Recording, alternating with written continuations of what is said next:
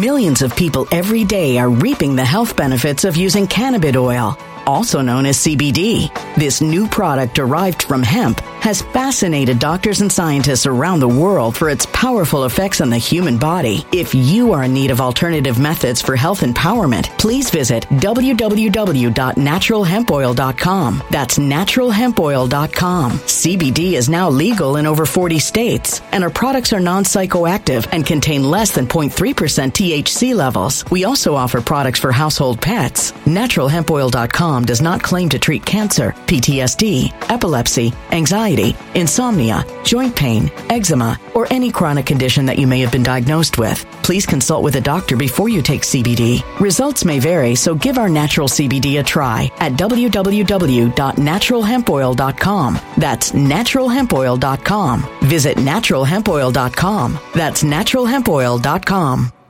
Energy bills are rising at a historic rate, and there's no end in sight. Talk to enough people, and you'll soon realize nearly everyone's shocked at their recent electricity bills. Some studies reveal energy costs have skyrocketed by as high as 60% in as little as two years. That's why tens of thousands are installing this magical little device from SavePowerBills.com to help slash their energy bills. This sophisticated gadget stabilizes electrical currents, reduces dirty electricity, and helps protect your appliances and electronics. Simply plug it into your home wall outlet to help lower energy consumption and ultimately help reduce your power bills every month. Countless five star reviews back up the notion that this device is one of the most efficient ways to save money while beating the greedy power companies. But there's more. If you order now, you'll also receive 65% off, fast shipping within the USA, hassle free returns, and last but not least, a 60 day satisfaction guarantee. Just go to savepowerbills.com to take advantage of this limited time deal before they sell out. Once again, that's savepowerbills.com. Violent crime across the U.S. has skyrocketed. Just recently, a politician was carjacked by three armed attackers outside his home in Washington, D.C. This comes several months after another politician was assaulted in the elevator of her building. Between mass shootings, kidnappings, burglaries, and carjackings, it's never been more vital to learn how to protect yourself. This is why tens of thousands are choosing the Fighter Flare flashlight. The Fighter Flare flashlight has awed people with a wonderful design and massive light output. On top of an ultra bright 800 lumen light, it boasts powerful strobe lighting modes for self defense, a glass breaking hammer, a built in power bank, solar powered recharging, rope cutter, siren, and much more. Countless five star reviews back up the notion that this flashlight is the latest and greatest in the EDC market. But there's more. If you place your order for the Fighter Flare flashlight now, you'll also receive 66% off, free express shipping, and last but not least, a 100% lifetime guaranteed replacement. Simply go to www.fighterflare.com to take advantage of this limited time deal before they sell out. www.fighterflare.com. Order now. Something wicked is coming this way, and only fools are ignoring the signs. So it's time you became a financial prepper like thousands of others. Gold can travel anywhere. It's international. It's its own currency. Allocate to gold now, the timeless safe haven asset. Open an IRA with Noble Gold Investments to physically hold coins and bars and let real, tangible gold, not just paper, save your portfolio as the economy burns again. Right now, Noble Gold Investments offers a free three ounce silver American Virtue coin with every qualified IRA. Just use the promo code GOLD to claim your free coin and secure your family's financial future. Go to noblegoldinvestments.com now. Noblegoldinvestments.com. Past performance may not be indicative of future results. Investing in precious metals, including gold, involves risks. Consult with your tax attorney or financial professional before making an investment decision. We are live, and as promised, we are going to be covering Kari Lake's mother of all Hail Mary lawsuit against Katie Hobbs, the county recorder, Stephen Richer, Maricopa County Board of Supervisors, and the election director. Uh, guys, I thought she was going to file this on Monday, okay? She's got me working on my freaking day off, but that's okay, okay? Because we need to fight this obviously botched, stolen election, all right? I think everybody, I'm, I'm preaching to the choir when I say that very clearly there was election fraud in Arizona, okay? And we've been waiting, we've been patiently waiting for this challenge, and it's finally here. So we're going to cover it. Uh, I don't. I haven't seen any outlets really take a deep dive into the lawsuit itself, uh, and that's what I plan to do. And once we get through that, I also want to touch on the Twitter files dump, uh, Twitter files part three. that dropped last night.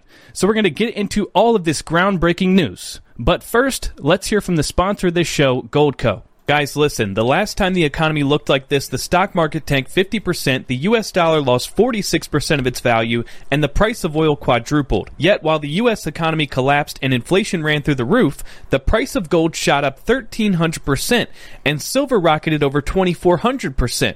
So if history repeats itself, we could see it happen again.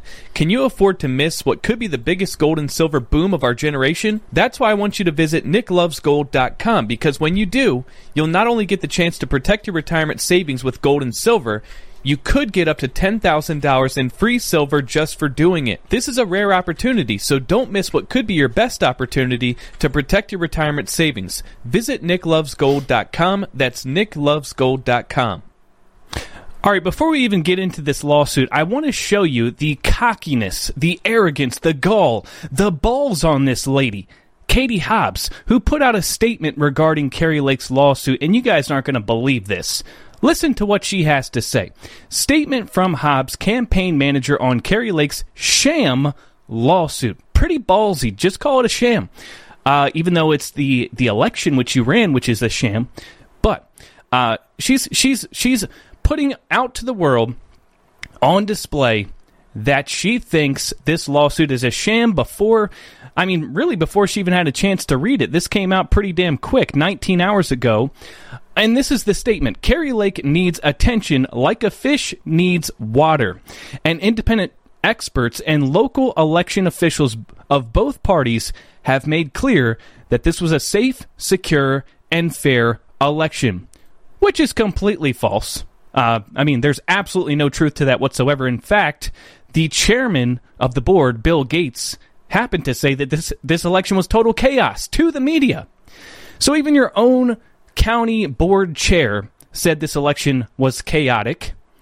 Um, but then, of course, he retracted that statement when he certified Maricopa County and said, "Yes, this was a safe and secure election." Uh, because I think he knew that he slipped up to the media. But anyways, she goes on to say Arizonans made their voices heard and elected Katie Hobbs as their governor. No nuisance lawsuit will change that, and we remain laser focused on getting ready to hit the ground running on day one of Katie Hobbs' administration next year. So you can see, Katie Hobbs appears to feel uh, invincible here. She doesn't seem at all threatened by this whatsoever. And she's going on record mocking Katie Hobbs for even challenging an election where 50% of the frickin' machines broke down on election day. She has the audacity, the gall to I mean, you were the you were the head election official in Arizona and you're going to put your stamp of approval on this and say this was a a perfectly ran election. That just makes you look like a dumbass. I mean, if that's you at your best, we'd hate to see you at your worst, right Arizona? Am I right Arizona? I mean, come on. What ah, these people, these crooked, corrupt deep state swamp ass rats and their arrogance. They just rub your nose in it like you're a freaking dog. I hate these people. Now, on top of that, I want you to take a look at how the media has already started attacking Kari Lake. Just just type in Kari Lake to Google and then click on the news tab, and here's what you get New York Times. Kari Lake sues Arizona's largest county seeking to overturn her defeat. Kari Lake files lawsuit in bid to overturn Arizona election. Uh, Kari Lake challenges her defeat in Arizona. Ah, this isn't as. I swear to. I swear to God, I looked at this five minutes ago, and it was way worse. they were they were saying like loser Katie Hobbs challenges election, blah blah blah. They were like making her out to be a loser. Uh, this is this is embarrassing. Yeah, I mean it's it's not it's not inaccurate to say she seeks to overturn her defeat. But anyways, okay, so so pretend I never I never pulled this up. Let's just pretend I never did that. Let's get into the actual lawsuit, okay? So, this is the mother of all lawsuits. And guys, I'm just going to say this is a freaking Hail Mary because we know how corrupt the court system is. Um, a lot of people have basically written this off as a done deal before it ever even gets onto the docket. Uh, And I'm right there with you. I think that the chances of success here are very minimal, not because of the merits of this case, but because of what we've seen for the last two years. But I gotta say, I was up till 1 a.m. reading this bad boy. And if this ain't a frickin' rock solid election challenge, uh, laying out factual information and whistleblower uh, declarations, I mean, guys, get this. So Kari Lake actually had whistleblowers from Runbeck. She also had whistleblowers from inside of the Maricopa County um, MCTEC, the people that were verifying the signatures on the mail-in ballots. She she had whistleblowers. She also had expert opinion, an expert opinion from Clay Pariah, former Pro V&V employee. I mean, this was the guy that he he was a machine expert that was commissioned to certify Dominion machines for Pro V&V for a number of years. And his expert opinion is in this lawsuit, okay? And all of these people are accounting firsthand uh, election improprieties, okay? Um, so, I am not going to read you 70 frickin' pages of a dry lawsuit, okay? Because that's just not good content. Content. I mean, this ain't frickin' audible.com but I've highlighted a lot of stuff to make give you guys the bare bones necessary so you guys can get an understanding of what uh, Kari Lake is alleging here. First of all, I want to note that the attorneys representing Kari Lake are Brian James Blehm, and Blehm, uh, Brian Blehm happened to be the Cyber Ninja's attorney. And I don't know how good I feel about that. Uh, the Cyber Ninja's attorney there wasn't too many good things that happened regarding cyber ninjas in the courts. So I don't feel too good about that one. And I've also seen Gail Golec post a couple things on her Telegram and, and is very, very weary about this guy. Um, but you also have uh, Kurt Olsen. Kurt Olsen is Mike Lindell's attorney and Trump's former attorney. Now, correct me if I'm wrong, but I'm pretty sure that Kurt Olsen was one of Kari Lake's attorneys that was sanctioned the other week. It, I, I, swear, I'm, I'm not sure about that, so don't take that on its face. But I think uh, Kurt Olsen might have been one of the attorneys that was sanctioned last week. If not, it was um, this other guy, the guy that you know brought Abraham Hamadeh's lawsuit. But what I'm, I, I really hope that Kari Lake is not using any of the attorneys that were sanctioned by the Obama judge last week because that would, I mean, that would just be like a poison pill in this lawsuit. So let's hope that neither of these guys were sanctioned. So, Kari Lake is suing Katie Hobbs, Stephen Richer, Bill Gates, Clint Hickman, Jack Sellers, Thomas Galvin, and Steve Gay Ardo, as well as the Maricopa County Director of Elections, Scott Jarrett. All right, so here's the summary of the case. The eyes of the county are on Arizona on November 30th, 2022. Rasmussen Reports published a poll of likely U.S. voters asking about the election day problems with vote tabulation. Um, let me zoom in so you guys can, maybe some of you can read along if you want to. Uh, voters asking about the election day problems with vote tabulation in Maricopa County. This poll asked whether responding voters agreed or disagreed with contestant Kari Lake's statement calling the election botched and stating this isn't about Republican or Democrats. This is about our sacred sacred right to vote, a right that many voters were sadly deprived of on election day November 8th. The results of that poll are stunning. 72% of likely voters said they agree with Lake's statement, including 45% who strongly agree. Now, I got to be honest with you, I've never seen a lawsuit open up with a Rasmussen poll before. That's a new one. But that's not a bad thing. I just never seen it before. The number of illegal votes cast in Arizona's general election on November 8th far exceeds the 17,117 vote margin between Katie Hobbs and Kari Lake. Now, I know a lot of you guys out there are like, ooh, 17, 117. That's got to mean something, right? That I'm pretty sure that means white hats are in control there.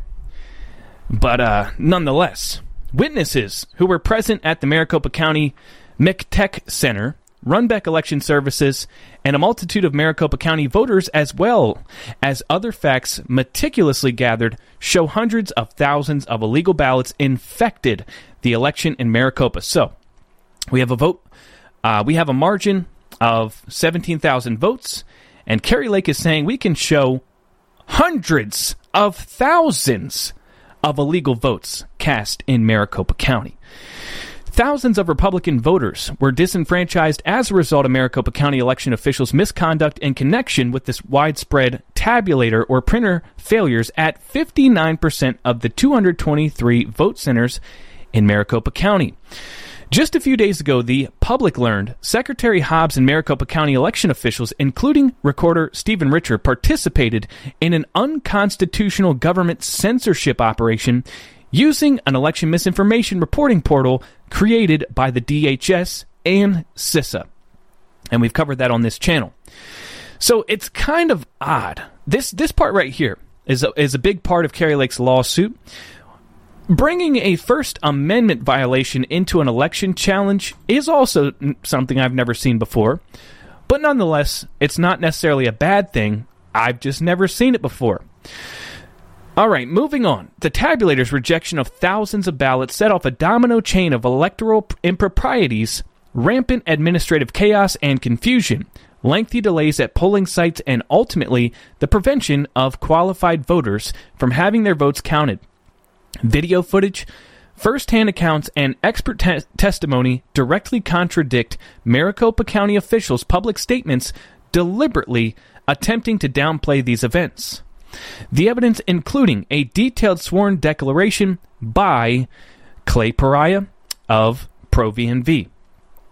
The expert's evidence shows a conservat- uh, shows conservatively that at least between 15,603 and 29,257 Republican voters were disenfranchised from voting as a direct consequence of the voting machine failures in Maricopa. Testimony by whistleblowers, okay, no chain of custody. Uh, Maricopa County officials also permitted tens of thousands of mail in Dropbox ballots that did not satisfy signature verification requirements. Okay, so this is a summary of the case, right?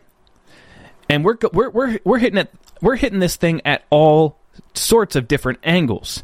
Everything from voter disenfranchisement to ballot signature fraud to 14th Amendment equal protection violations, even First Amendment violations. Okay, so I would say that this is um, this is going to sound bad, but it's sort of like we're throwing everything at the wall here, hoping that something sticks. And uh, you know, it's really interesting to me that Kari Lake is able to put all of this together despite the fact that Maricopa County has been completely defiant in their request for records. I mean, Kari Lake requested records and they, they refused to give them over. The Attorney General Assistant Jennifer Wright requested records and they refused to turn them over. Kelly Townsend of the Arizona Senate requested records and they refused to turn them over. So Kari Lake was able to put this lawsuit together despite the obstruction from the Maricopa County Board of Supervisors. And uh, you know, imagine what she what she's would be able to add to this lawsuit at a later date once well, hopefully the courts force them to turn over those records. Um, so this is just a bare bones overview of the various problems and, and improprieties that happened all right, so here we have an example of signatures that didn't match. However, these uh, were counted, and however, this this was from the 2020 election. And interestingly enough, Kari Lake, in multiple instances throughout this lawsuit, cites. Oh, I'm sorry, I wasn't sharing my screen. So here's an example of of uh, of a ballot compared to the signature on file from the 2020 election, and Kari Lake is showing that they don't match whatsoever. I mean, these two signatures clearly don't match. Okay? And this is from the 2020 election. And so she's she's she's alleging that there was tens of thousands of non-matching signatures that were counted in this election. All right, so um I'm I'm I, I highlighted a bunch of stuff, but I'm going to skip it over. Skip over this whole section where she basically just pulls up all the legal principles and laws that apply to this lawsuit that were violated by the defendants. Now, here's the general allegations. So, approximately 60% of the 2.6 million votes cast in the 2022 Arizona general election came from Maricopa. Of that figure, Maricopa reported that approximately 248,000 votes were cast on election day, November 8th, 2022, by in person votes at one of Maricopa's 223 vote centers. Maricopa reported that more than 1.3 million early ballots were returned via Dropbox or through the U.S. Postal Service. According to figures published by Maricopa County, Lake received 752,714, in, while Hobbs received 790,352 in Maricopa County. The difference between Hobbs and Lake is larger than the difference between the two candidates statewide, which was only 17,177 votes. I, I, don't. I don't even understand that. I don't even understand what the accusation is there. So Katie Hobbs won uh, by thirty-seven thousand in Maricopa County. However, the statewide difference was only seventeen thousand. Well, yeah, I, I would assume that the other red rural counties diminished that number. I don't know what I don't know what they're trying to say there. but I'm not a math guy. Okay, maybe I'm missing something. All right, so some residents voted using mail in ballots. Mail in ballots are sent out by a county re- contractor, Runbeck. Runbeck prints the name and address of the voter on an outer mailing envelope. The outer mailing envelope contains a packet including a ballot and a return ballot affidavit envelope. The voter completes the ballots, seals it inside the return envelope, and signs the return envelope. By signing the return envelope, the voter declares under penalty of perjury that he or she is the actual voter of the ballot contained in the envelope. A voter can return the mail in ballot to Maricopa County uh, by USPS. A voter can also drop off a mail in ballot at an official Maricopa ballot drop box. Okay? And I think essentially what she's laying out here is that there was uh, multiple opportunities for fraud.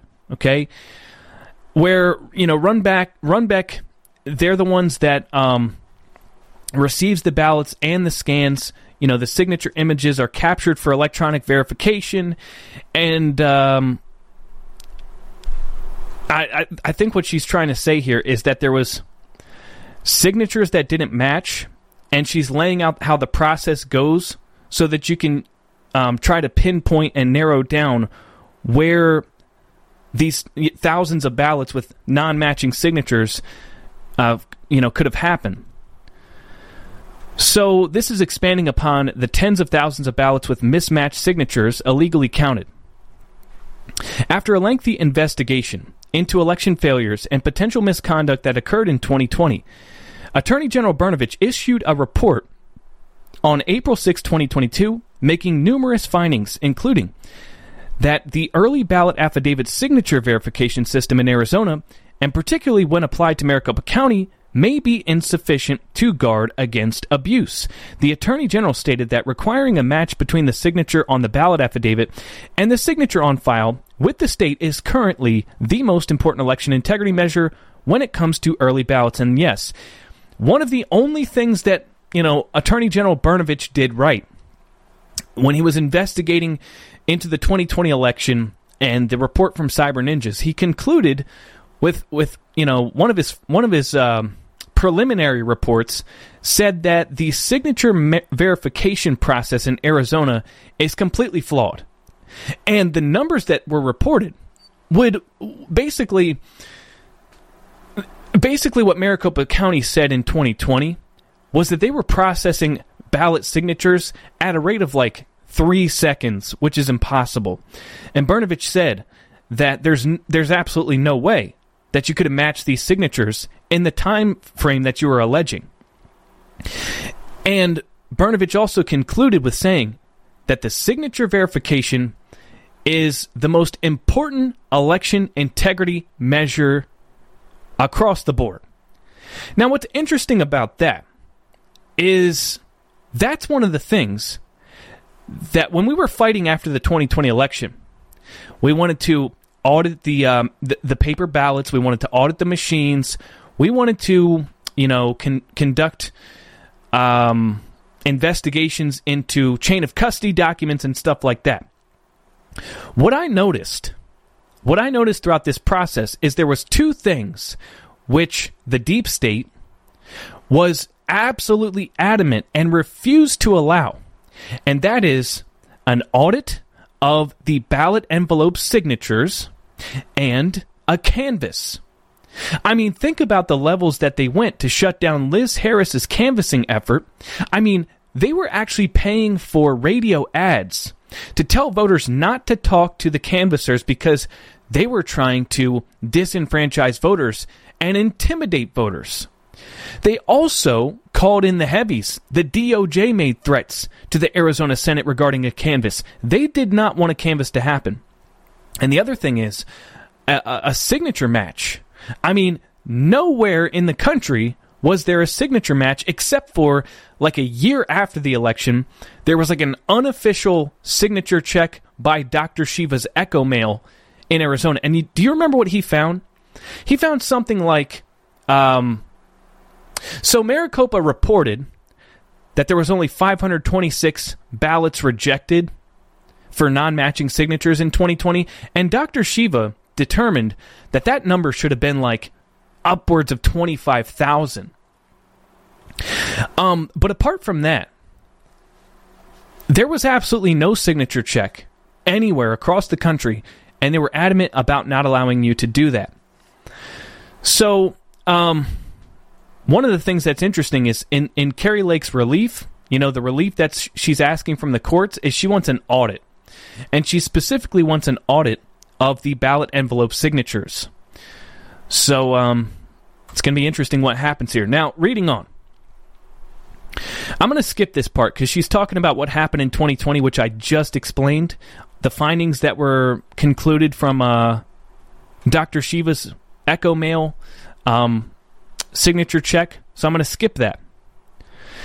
But what she does say is that um, so there was there was egregious mismatches in 2020 and a lot of those names those mismatches happened to also vote in the 2022 general election so there's obviously something there where there's smoke there's fire we know that there was these um, mismatches in 2020 and here we have those same names again in 2022 now do we know that those signatures don't match no we can't know that. We'd have to actually look, um, which is why she's seeking that relief. But this is, I guess you could say, what's the word? Um, reason for you to. I mean, it's it's reason for you to look under the hood. Okay, so now we're going to get to actual um, whistleblowers, whistleblowers from inside of Maricopa County. So there was a Three witnesses that testified that they and their coworkers' rejection rates while verifying signatures in the 2022 election range from 35% to 40%. That's astronomically high. Almost uh, like 40% of the of the signatures not matching is astronomically high. So, um Jacqueline Onigkeet reviewed approximately 42,500 ballots and rejected about 13 to 15,000 of them with rejection rates in the 25% to 40% range. Andy Myers described Maricopa's process for signature verification and curing and said, quote, "In my room, we had a whiteboard that Michelle would update with the number of ballots to be verified that day. Throughout the day, Michelle would update the progress the people were making in verifying signatures. The, the math never added up. Typically, we, we were processing about 60,000 signatures a day. I would hear that people were rejecting 20 to 30%, which means I would expect to see 12 to 15,000 ballots in my pile for curing the next day. However, I would consistently see every morning only about a thousand envelopes to be cured. We typically saw about one tenth of the rejected ballots we were told we would see. So I hope you guys understand this because this is pretty big. So when you have mismatched signatures in Arizona, it goes through a process of curing. And here's how it works. Okay, so you have on one level the people matching the signatures. And let's say I find a mismatch. Okay, then that goes to level two, management. Now, a manager who's above me is going to look at that, and I guess because they're you know more qualified and have more training, then they can make the determination that well, it looks good to me. Actually, this is a match, okay? But if the manager decides that, yeah, you're correct, this is a mismatch, then it goes to curing. And the curing people, what they do is they get on the phone with the voter and they try to uh, work it out with the voter over the phone and say, hey, we got your ballot here. It looks like the signatures don't match. Um, did you mean to vote this way or whatever, blah, blah, blah. And they'll say yes. And then they'll say, okay, we got that one taken care of. This ballot can count. They have five days to cure. If the if the, the voter they can't get a hold of them or whatever, then the ballot's not supposed to count. But here's what this whistleblower is saying. This whistleblower is saying that they were the people in the so they were part of the curing process and they had heard that the people looking at the signatures had 15,000 that didn't match. Okay? So you're expecting the next day you're going to get 15,000 ballots on your desk that you have to cure. However, what they say is they were only getting 10% of those ballots the next day.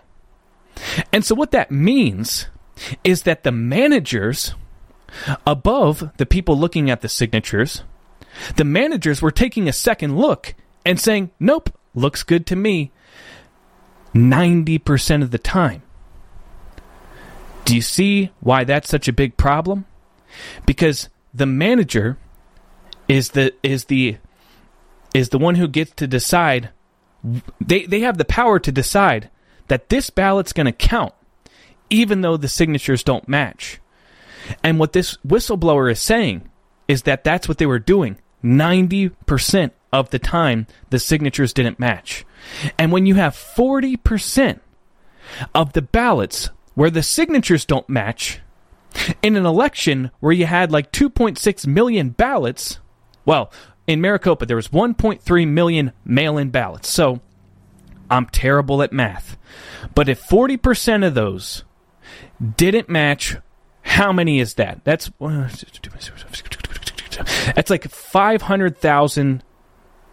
That's like oh, that's like a, yeah, that's like half a million ballots. Okay, let's just make it easy. That's like half a million ballots.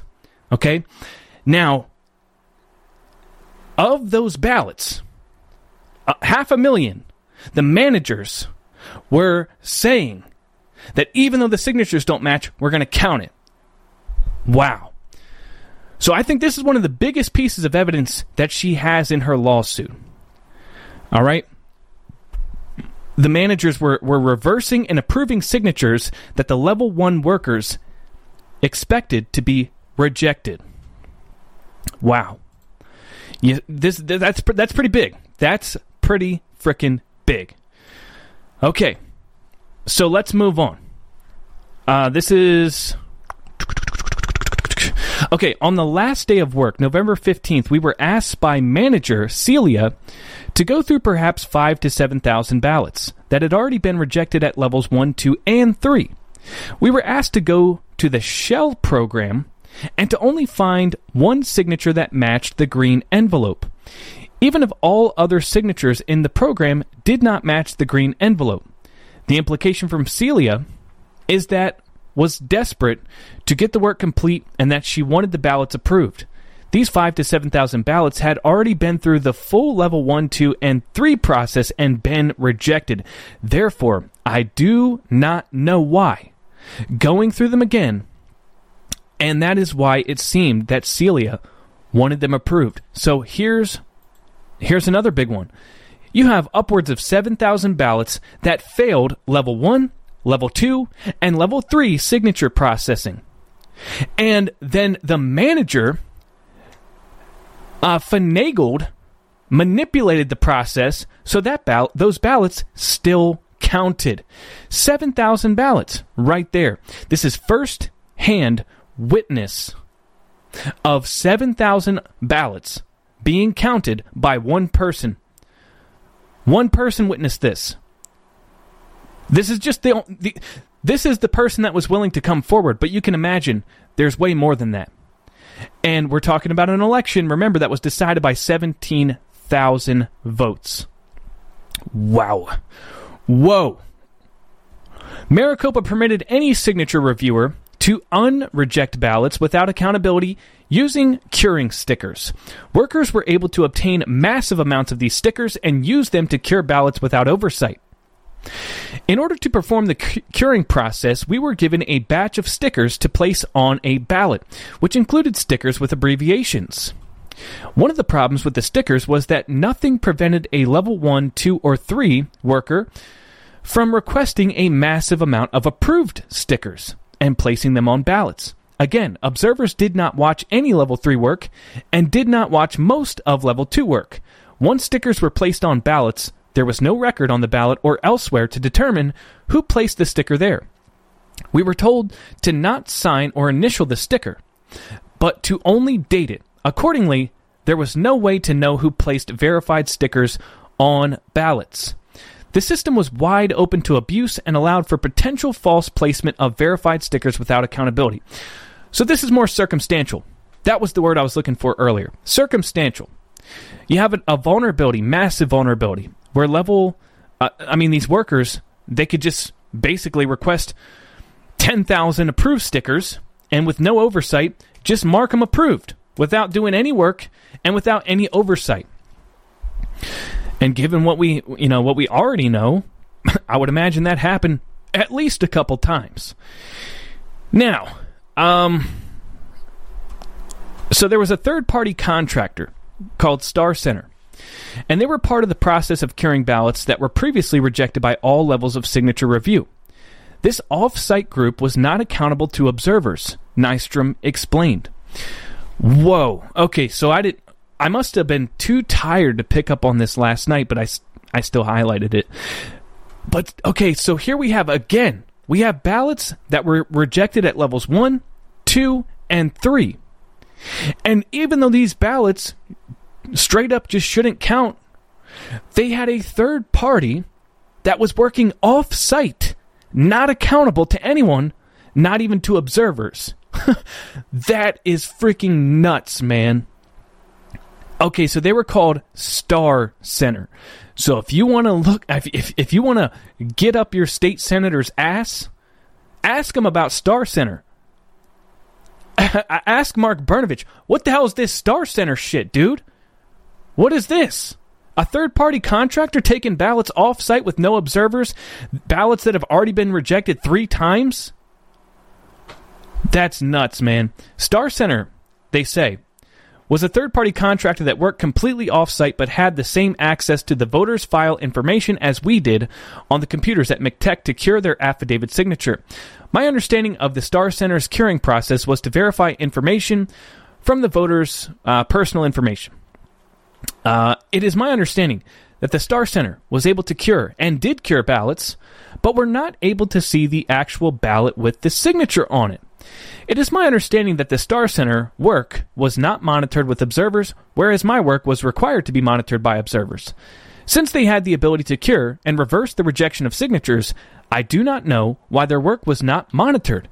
Me frickin' neither, dude. But you know what? I have a pretty good guess why it wasn't monitored, and it's because Arizona elections are frickin' rigged. I can't believe this, man. You had a third party with the ability to reverse rejected ballots, working offsite with no oversight. That's crazy. Millions of people every day are reaping the health benefits of using cannabis oil, also known as CBD. This new product derived from hemp has fascinated doctors and scientists around the world for its powerful effects on the human body. If you are in need of alternative methods for health empowerment, please visit www.naturalhempoil.com. That's www.naturalhempoil.com. CBD is now legal in over 40 states, and our products are non psychoactive and contain less than 0.3% THC levels. We also offer products for household pets. NaturalHempOil.com does not claim to treat cancer, PTSD, epilepsy, anxiety, insomnia, joint pain, eczema, or any chronic condition that you may have been diagnosed with. Please consult with a doctor before you take CBD. Results may vary, so give our natural CBD a try at www.naturalhempoil.com. That's www.naturalhempoil.com. When it comes to stubborn belly fat, we're all searching for a miracle pill which may never exist. But believe it or not, I may have found the next best thing. It's called Belly Trim and it's more effective at targeting belly fat, enhancing metabolism, and promoting a toned midsection better than most weight management products I've seen typically found on store shelves. Tens of thousands of five star reviewers can't be wrong. Simply place your order now to get 51% off along with many other free bonuses before they sell out by going to www.trimwithus.com. That's www.trimwithus.com. www.trimwithus.com. Order now now.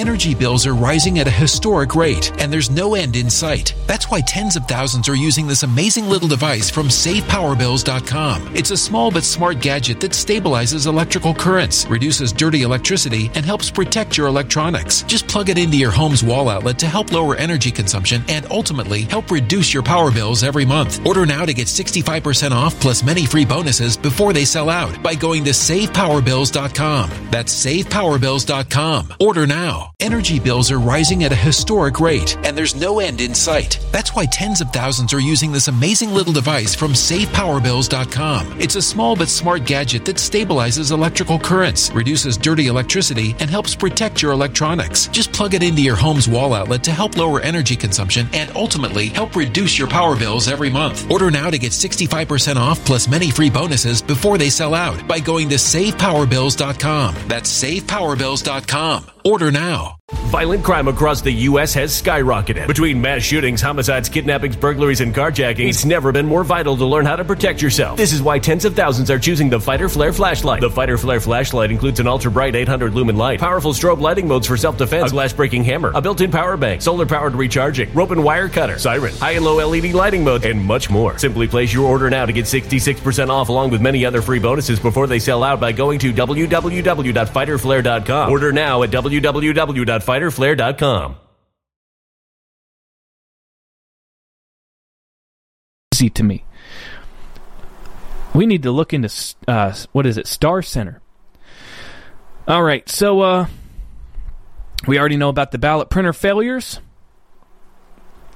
So, um, Kari Lake had roving attorneys during the election. She had RNC attorneys 18 volunteers who were tasked with traveling to and observing select vote centers throughout Maricopa County on election day. So you remember uh, Kari Lake kept saying she's got the the best attorneys in the business. You know, she's got people all over the ground. She's got attorneys watching everything. This is what she was talking about. She set up a an observer program with volunteer attorneys from the RNC. Now I get a little, I get the heebie-jeebies when I see RNC, but uh, apparently they noticed some improprieties. So the vote center spreadsheet and the vote center declarations through together show widespread election day chaos throughout the vote centers in Maricopa County on election day. The ballot tabulators and ballot printers experienced rampant breakdowns at no less than 132 out of the total 223 Maricopa County vote centers, which prevented the ballot tabulators from scanning many voters' ballots. We already know this. We already know that. Uh, the numbers ranged anywhere from 5 to 100%. Holy smokes. Okay. Now, the Board of Supervisors lied. Okay, this is the summary of the next section here. The Maricopa County Board of Supervisors lied about how many vote centers had issues, how long they had issues. Um, they tried to say that the issues were resolved by like 11, and they have proof that they were still broken down by 3 p.m you know, and so the the Maricopa County's public statements are total flat out lies. It persisted. It was an ongoing issue. These tabulators breaking down was an ongoing issue that persisted from the beginning of the election until the end of the day, which obviously caused people to wait in long freaking lines. Now, here we have um, a declaration from a poll worker named Mr. Steele.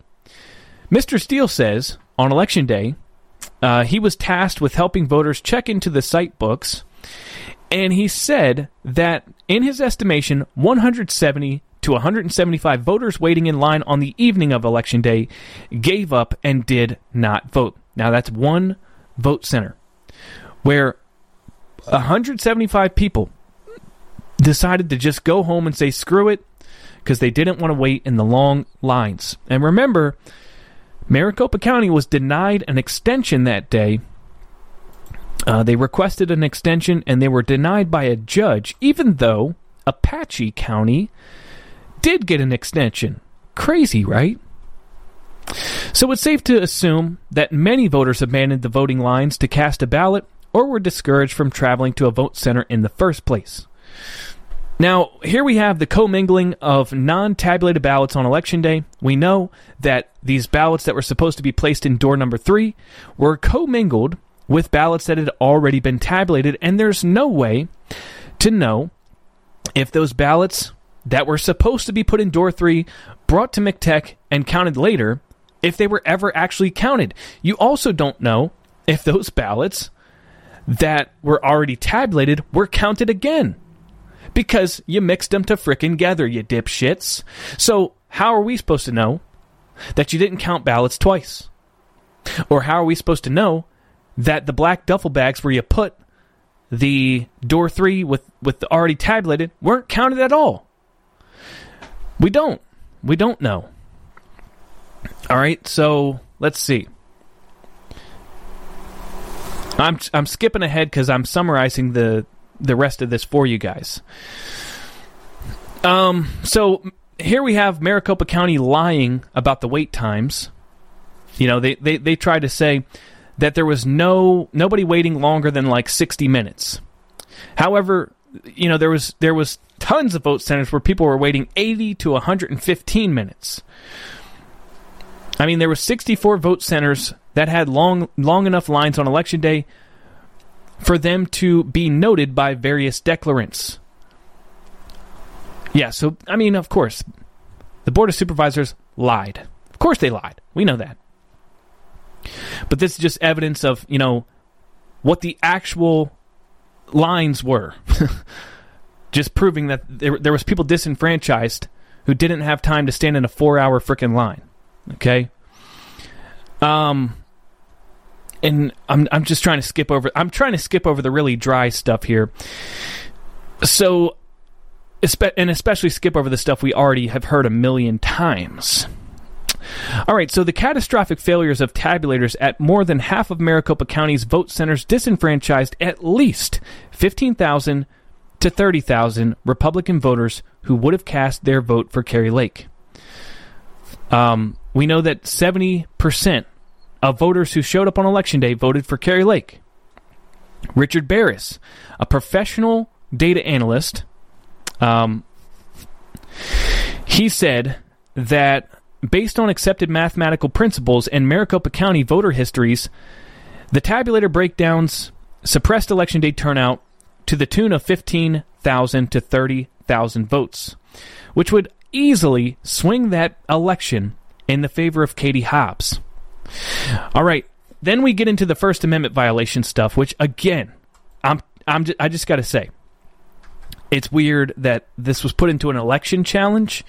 I don't know if um, I don't. I, have never seen that before, anything like this. So, well, I, I guess you could. I guess what she's alleging here is that Katie Hobbs and Stephen Richer, who had it out for for Kari Lake from the get go, uh, Katie Hobbs was the Secretary of State who oversaw her election, and she's out here silencing her political opponents. Meanwhile, Stephen Richer is running a PAC raising money to take down America First candidates, mainly Kari Lake. Okay, so she's colluding with big tech and government to manipulate the outcome of an election. So I'm so it's not just a First Amendment violation. This is part of her argument that Katie Hobbs rigged the election. Now, we're not going to go into detail here because I've covered this collaboration with Katie Hobbs, Stephen Richer, CISA, and Twitter ad nauseum, and I think that would bore people. Uh, but you guys, know, you, you guys know the details about that. Um, now, here's where we get to something else that's very interesting, which is the testimony of Clay Parikh. Clay Parikh being the former Pro V&V employee who was actually, you know, he was an employee that he uh, audited the Dominion machines and certified them prior to elections for nine years. He was uh, he gave support to organizations such as NATO, NASA, Marshall Space Flight Center, and multiple Department of Defense agencies within the U.S. government. This guy's credentials are freaking absurdly massive. All right, so uh, he spent nine years performing security tests, and he his conclusions as to the widespread printer and tabulator breakdowns on election day at vote centers in Maricopa, Maricopa County are damning. Here's what Clay Parikh said about this massive breakdown, these printer issues, these Dominion machines not working, reading ballots. Here's what he said. Quote, some components of the voting system used in the election were not certified, thus endangering the entire voting process, and I believe he's referring to the printers.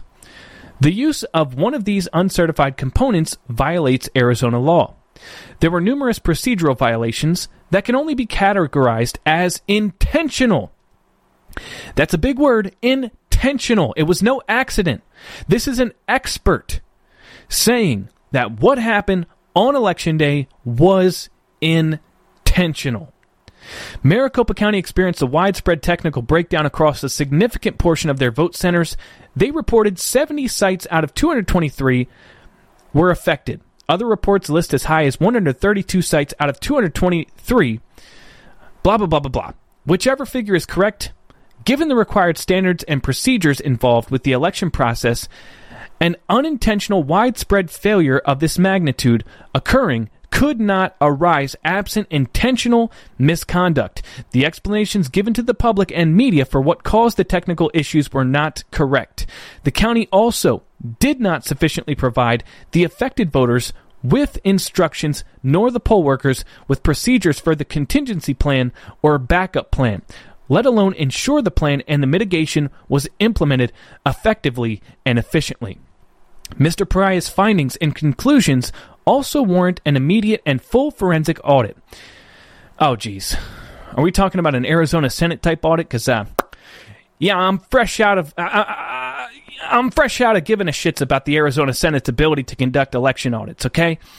And I don't mean to be harsh here, but uh, I spent nine months, nine months, uh, just just obsessing over that thing every freaking day. And what did it result in? Well, actually, Joe Biden got a few more votes. It was all a frickin' I mean, I don't believe audits are the answer. I'm sorry. Because there's always an instance where, oh, the Maricopa County Board of Supervisors just so happened to put all the boxes in the back of a box truck, broke the chain of custody. There's a big fire at Clint Hickman's farm. All the boxes, the seals were broken, and we have no no idea what happened, but um, something's not adding up here. Oh, and the Maricopa County is also not going to give you the Splunk logs. They're also going to delete the Dominion logs, um, and they're they're going to just basically destroy all the evidence. And now you can audit the, the machines. Now you can audit the paper ballots. You know, I've been through I've been through this before. So, you know, she's seeking the relief of a, of an election audit, and uh, yeah, yeah, I'm not going to hold my breath for that to, to I'm not going to hold my breath for nine months waiting for another audit to, to tell me uh, more lies. Anyways, illegal ballot handling and chain of custody failures with respect to over 300,000 ballots make the outcome of the election uncertain. So, chain of custody. It's a big deal. And apparently, we had um, a Runbeck employee who witnessed election workers delivering early vote ballots retrieved from drop boxes and mail in ballots from the Postal Service where the chain of custody paperwork was non existent. And uh, I'm having PTSD again because I remember the same thing happening in 2020.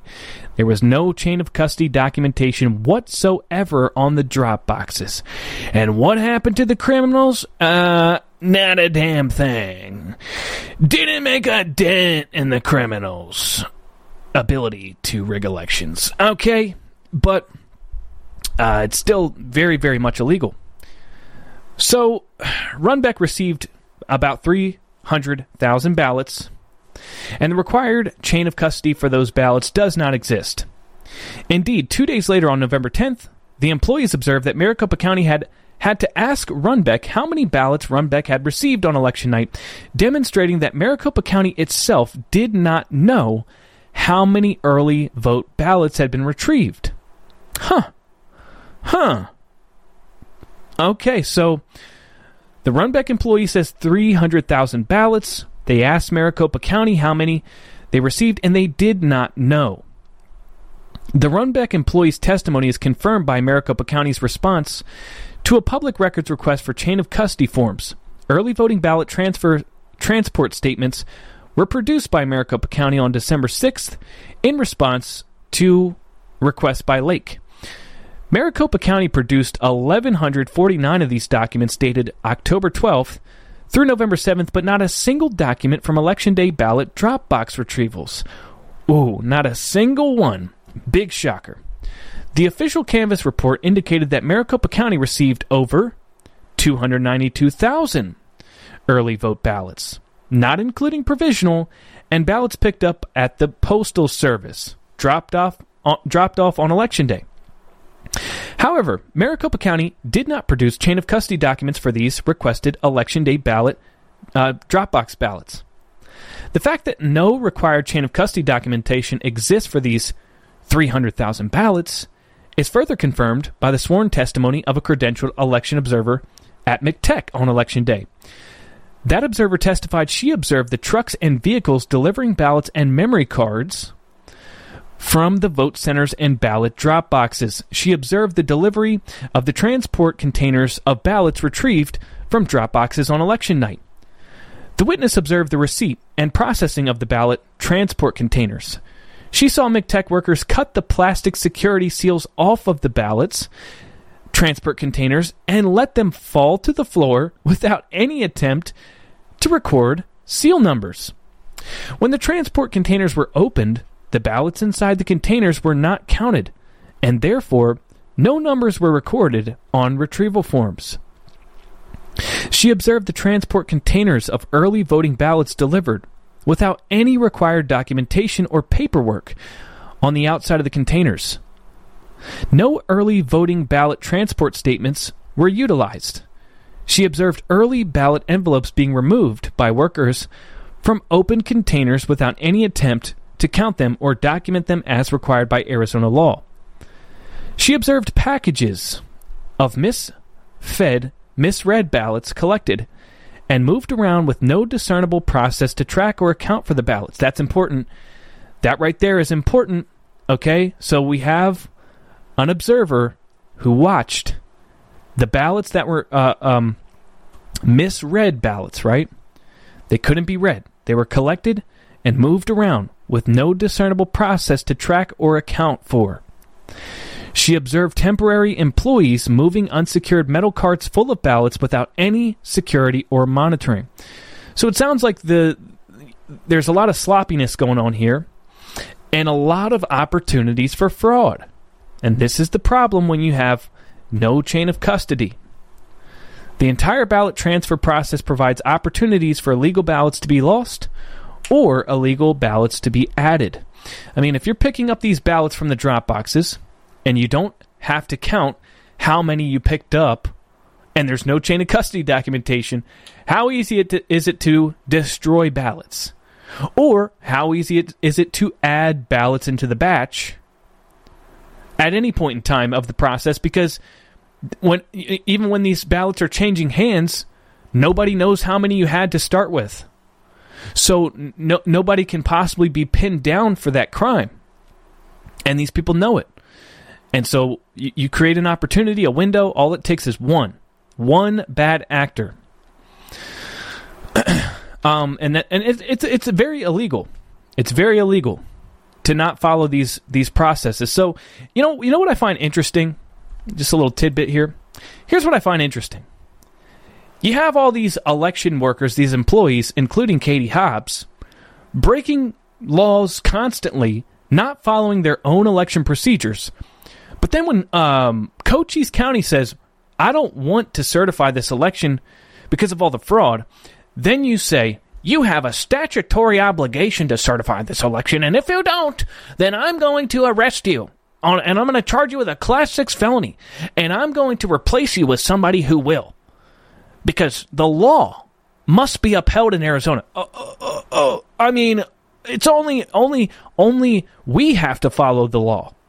You corrupt bastards can break the law all freaking day, and we can we can document it. You can have video footage of it. You can have sworn testimony, uh, expert testimony. Doesn't matter. You can you can I can show you the piece of paper that you were supposed to sign the chain of custody form with no signature. Here's the law was broken. But what happens? Nothing. Nothing ever happens. But when one of one of our guys says, well, "I don't want to certify this rigged election," boom, give them the death penalty, force them to pay off the national debt, just kill every man, woman, and child in their homes because they're treasonous criminals, right? I mean, I'm just sick of it. I'm just sick of the double standard. I'm sick of it. I've had enough of it. Now, before we continue, please smash that Rumble button and subscribe to this channel, guys. Because, you know, um, I, you know, reading a 70 page lawsuit, it's a lot of work, especially twice. You know, and all I ask is you click a button. Come on. It's just, it's, come on. Can you click that Rumble button? And also subscribe. Now let's keep going. All right, so check this out. Here's another big piece of evidence here. The Runbeck employee also testified that she observed Runbeck employees being permitted to add their own and family members' ballots into the batches of incoming ballots without any documentation or tracking the chain of custody of these ballots. There's no way to know whether 50 ballots or 50,000 ballots were unlawfully added into the election in this way. The Runbeck facility is not a legal ballot drop off site, so regardless of how many, it's illegal. Basically, the Runbeck employees, Runbeck, a private company, had the ability, they were allowed to just toss ballots into the pile and say, yeah, that was my uncle's, that was my my, my grandmother, that was my uh, voting age adult child, that was my that was my mom, that was my stepmom, that was my stepdad, right? I could just toss 20 ballots on the pile and say they were my family members. And uh, even though it's not a legal Dropbox site, and I'm breaking the law, even if it was just my ballot, they were allowed to do this. So Runbeck's Runbeck's a freaking private company, guys. That's a pretty big one. And this is a Runbeck employee telling on their employer. Now check this out. Throughout the 2022 election cycle, Runbeck printed duplicate ballots. These are duplicates of ballots that had been damaged in some way or could not be read by the tabulator. The selections from the voter were, were supposed to be filled in and a new duplicate ballot printed. The Runbeck employee stated that there were at least 9,530 duplicate ballots printed.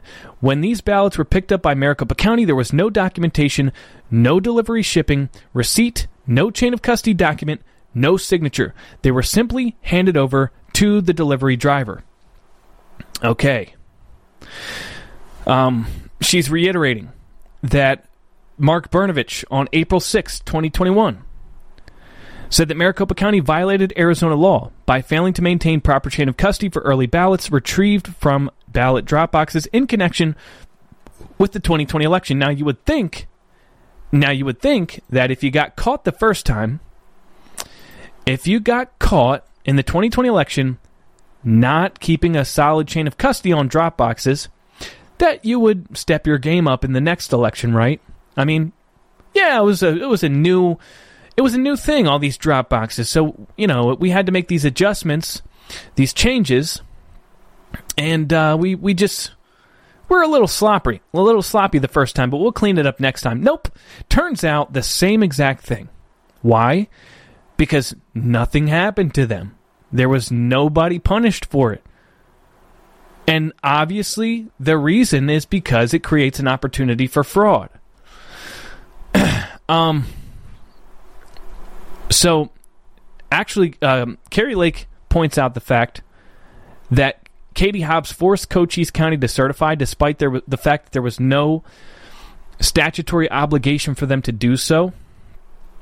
She then she goes on to say over 25,000 ballots were added to the total ballots collected after Election Day, indicating a chain of custody failure. Now, I'm going to summarize this for you.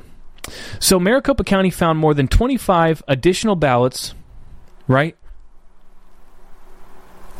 So, t- uh, two days after Election Day, Maricopa County found more than 25,000 additional ballots. Now, if they were to follow the proper chain of custody, they would be required to know the exact number of ballots submitted by the day after election, November 9, 2022. Specifically, Maricopa County's public statements concerning remaining ballots to be counted on November 9th and November 10th show an increase of approximately 25,000 votes with no explanation of why the number of remaining ballots could increase. Okay? So there was there was um j- just randomly 25,000 ballots showed up 2 days after the election with no way to reconcile where those ballots came from. And when you have a massive um botched chain of custody, uh, uh, one can only assume that these are fraudulent ballots that were allowed into the count after the legal deadline for accepting ballots had closed. Okay? So the final paragraph of this section says this unexplained increase in EV ballots was also reflected on the Department of State website between the 9th and the 10th. On the 9th, Maricopa County reported to the AZ Department of State that it had it had counted 1.1 million ballots and had I don't feel like reading these big numbers and had 407,664 ballots left to be tabulated. That is a total of blah blah blah blah blah ballots. By November 11th, Maricopa County reported and the Department of State published that the Maricopa that Maricopa had counted blah blah blah blah blah ballots and had blah blah blah ballots left to tabulate. So here the numbers just don't add up. The numbers don't add up, and we have uh, conflicting data sets where these 25,000 ballots do not reconcile with the two data sets. I mean, so there was 25,000 ballots magically inserted into the count. And this is evidence of of of um, them accepting not just probably fake ballots, but 25,000 ballots after the legal deadline. Okay, so we've got a lot of fraud up in this, up in this, uh, up in this he- heezy. We got a lot of fraud up in here. So many different instances. um, and you know, this next section talks about the false statements made by Maricopa County officials that constitute misconduct. Uh, Secretary of Hobbs, who oversaw her election, threatened supervisors with arrest. Um, Maricopa County Recorder Stephen Richer raised thousands of dollars for a political action committee that was expressly created to oppose Lake and her political allies. Um, blah, blah, blah. Improper certification. Katie Hobbs formally certified that, that she had received more votes than Kari Lake on December 5th. And the rampant equipment failures and illegal processes in Maricopa County make it impossible to know with any reasonable degree of confidence whether an outcome determinative number of votes for Lake were not counted, miscounted, or illegally deterred. So basically, it was illegal to certify that election. Now, I'm I'm going to scroll past a lot of this stuff where we're citing statutes and kind of giving um, sections about equal protection and due process and you know uh, non-secret mail-in ballots and, and basically Arizona Arizona law and constitutional Arizona constitutional law. All right, and now the last part here. We're getting to the end, and I'm pooh, this this is exhausting. I got to tell you, going through a 70 page lawsuit. But here we have the relief, the demand for relief that Kari Lake demands. So here's what she's asking the courts A. An opportunity to inspect Maricopa County ballots from the 2022 general election, including ballot signature envelopes and the corresponding signatures on file with Maricopa County prior to trial. B. A root cause analysis and forensic examination into the causes and extent of the printer tabulator problems encountered on election day. C. A trial of all disputed factual issues. D. An order striking all signatures on file with Maricopa County that are not the registered um, not the registration record pursuant to ARS 16 550. E. An order striking any invalid ballots or types of ballots on an absolute or prorated basis. F. An order setting aside the certified result of the 2022 general election. In the alternative, an order vacating the certified results of the 2022 Arizona uh, governor election and an injunction requiring that Maricopa County reconduct the election. H. Recusal of defendants Hobbs and Richer from further participation in matters involving the 2022 election. Okay, so what Kari Lake is asking the courts is for an audit prior to trial. Uh, she's asking for either the election to be reversed. She's asking for a new election. Um, and she's asking that the new election be conducted without Stephen Richer and Katie Hobbs involved in the process. Now, I got to say, this is a Hail Mary. This is a Hail, Hail Mary pass, you know, with, with five seconds on the clock. And um, while I think it's it's completely sound in in evidence, merit, we know how the courts are in Arizona. You know, I, I commend Kari Lake for fighting this damn thing. Um, but the the climate in Arizona is it's very swampy. It's very very swampy. So if this gets into a courtroom, I would be honestly I would be shocked. I really would. Because the relief that she is seeking uh, the the relief that she is seeking is absolutely I mean it's perfectly logical. It's perfectly logical. But I'm I got to say I'm not 100,000% optimistic here. And it's not because of Kari Lake and it's not because of this lawsuit. It's because of everything I've witnessed for the last two years. But we have to pray and we have to back Kari and we have to support these efforts, okay? Um, because what else would you like her to do? You know, this is this this is what we've got. We've got an election challenge to a botched election, clearly botched election, multiple witnesses, um, whistleblowers, expert testimony, documented evidence of improprieties and chain of custody records. I mean, that she has on hand that show massive opportunities for fraud. Uh, clearly, there was. I mean, I think the biggest piece of evidence in this lawsuit, the biggest piece of all, is what happened in the count room where they were verifying signatures. When you tell me that you had 40%, 40% of ballot signatures being rejected at level one, okay? That on its face tells me some, what the hell is going on here? Something's wrong. Something's off.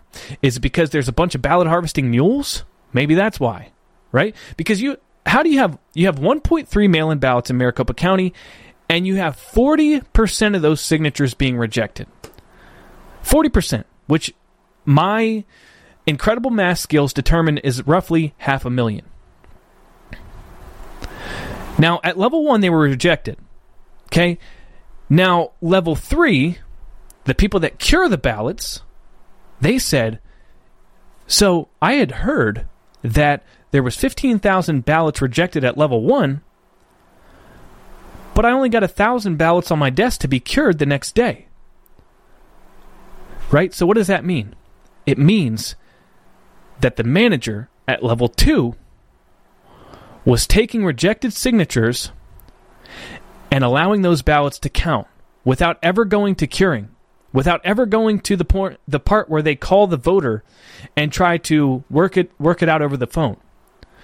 These managers at level 2, according to Kari Lake's lawsuit, allowed something like uh, let's see, what's 90% of 500,000?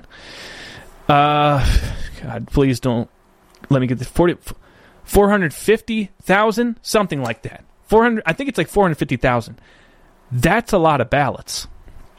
450,000 ballots that were I mean, if you expand it out, if you take those numbers that we got from that one witness and you were to expand that across Maricopa County, that would mean there was roughly 450,000 ballots that should have been rejected that were counted. That's a, that's that's a pretty big deal.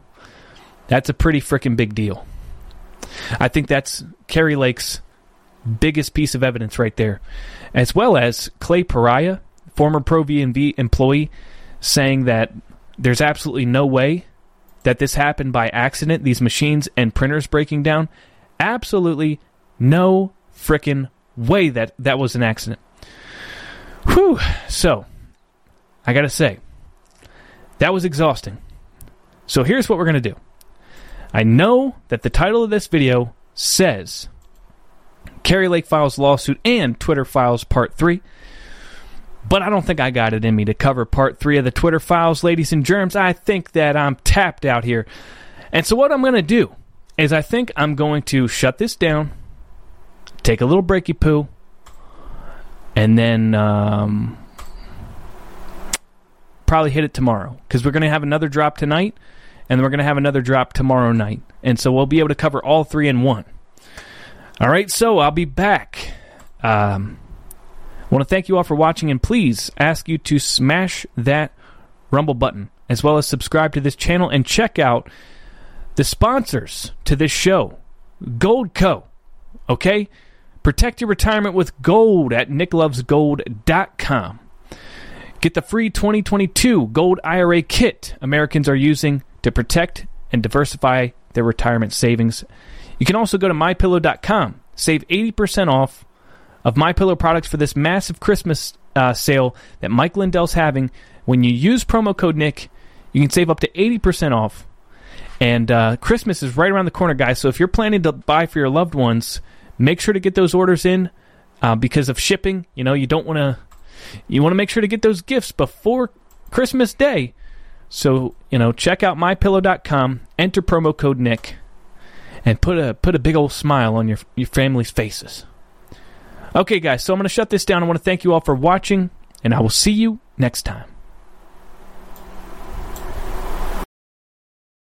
When it comes to stubborn belly fat, we're all searching for a miracle pill. Generally, you have to use multiple products that target belly fat differently to manage excess weight around the stomach. Some products may focus on abdominal exercises or dietary changes, while others might focus on boosting metabolism or controlling cravings. But believe it or not, I may have found a solution that removes the need for juggling through multiple weight management products. It's called Belly Trim, and it's more effective at targeting belly fat, enhancing metabolism, and promoting a toned midsection better than most weight management products I've seen typically found on store shelves. Tens of thousands of five star reviews back up the notion that Belly Trim is not only a breakthrough in a bottle, but that it also removes the need for us to use countless diet pills and fat burning supplements. But there's more. If you place your order for Belly Trim now, you'll also receive 51% off, free VIP live health and fitness coaching for life, two free new ebooks titled Top 10 Foods That Burn Belly Fat and Top 10 Exercises to Reduce Belly Fat, a 60 day satisfaction guarantee, and last but not least, free shipping. Simply go to www.trimwithus.com. That's www.trimwithus.com to take advantage of this limited time deal before they sell out. Once again, that's www.trimwithus.com. Order now. Energy bills are rising at a historic rate, and there's no end in sight. Talk to enough people, and you'll soon realize nearly everyone's shocked at their recent electricity bills. Some studies reveal energy costs have skyrocketed by as high as 60% in as little as two years. That's why tens of thousands are installing this magical little device from SavePowerBills.com to help slash their energy bills. This sophisticated gadget stabilizes electrical currents, reduces dirty electricity, and helps protect your appliances and electronics. Simply plug it into your home's home's wall outlet to help lower energy consumption and ultimately help reduce your power bills every month. Countless five star reviews back up the notion that this device is one of the most efficient ways to save money while beating the greedy power companies. But there's more. If you order now, you'll also receive 65% off, fast shipping within the USA, hassle free returns, and last but not least, a 60 day satisfaction guarantee. Just go to savepowerbills.com to take advantage of this limited time deal before they sell out. Once again, that's savepowerbills.com. Violent crime across the U.S. has skyrocketed. Just recently, a politician was carjacked by three armed attackers outside his home in Washington, D.C. This comes several months after another politician was assaulted in the elevator of her building. Between mass shootings, kidnappings, burglaries, and carjackings, it's never been more vital to learn how to protect yourself. This is why tens of thousands are choosing the Fighter Flare flashlight. The Fighter Flare flashlight has awed people with a wonderful design and massive light output. On top of an ultra bright 800 lumen light, it boasts powerful strobe lighting modes for self defense, a glass breaking hammer, a built in power bank, solar powered recharging, rope cutter, siren, and much more. Countless five star reviews back up the notion that this flashlight is the latest and greatest in the EDC market.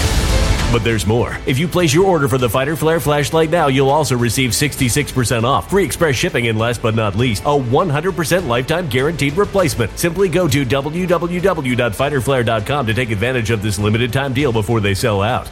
www.fighterflare.com. Order now.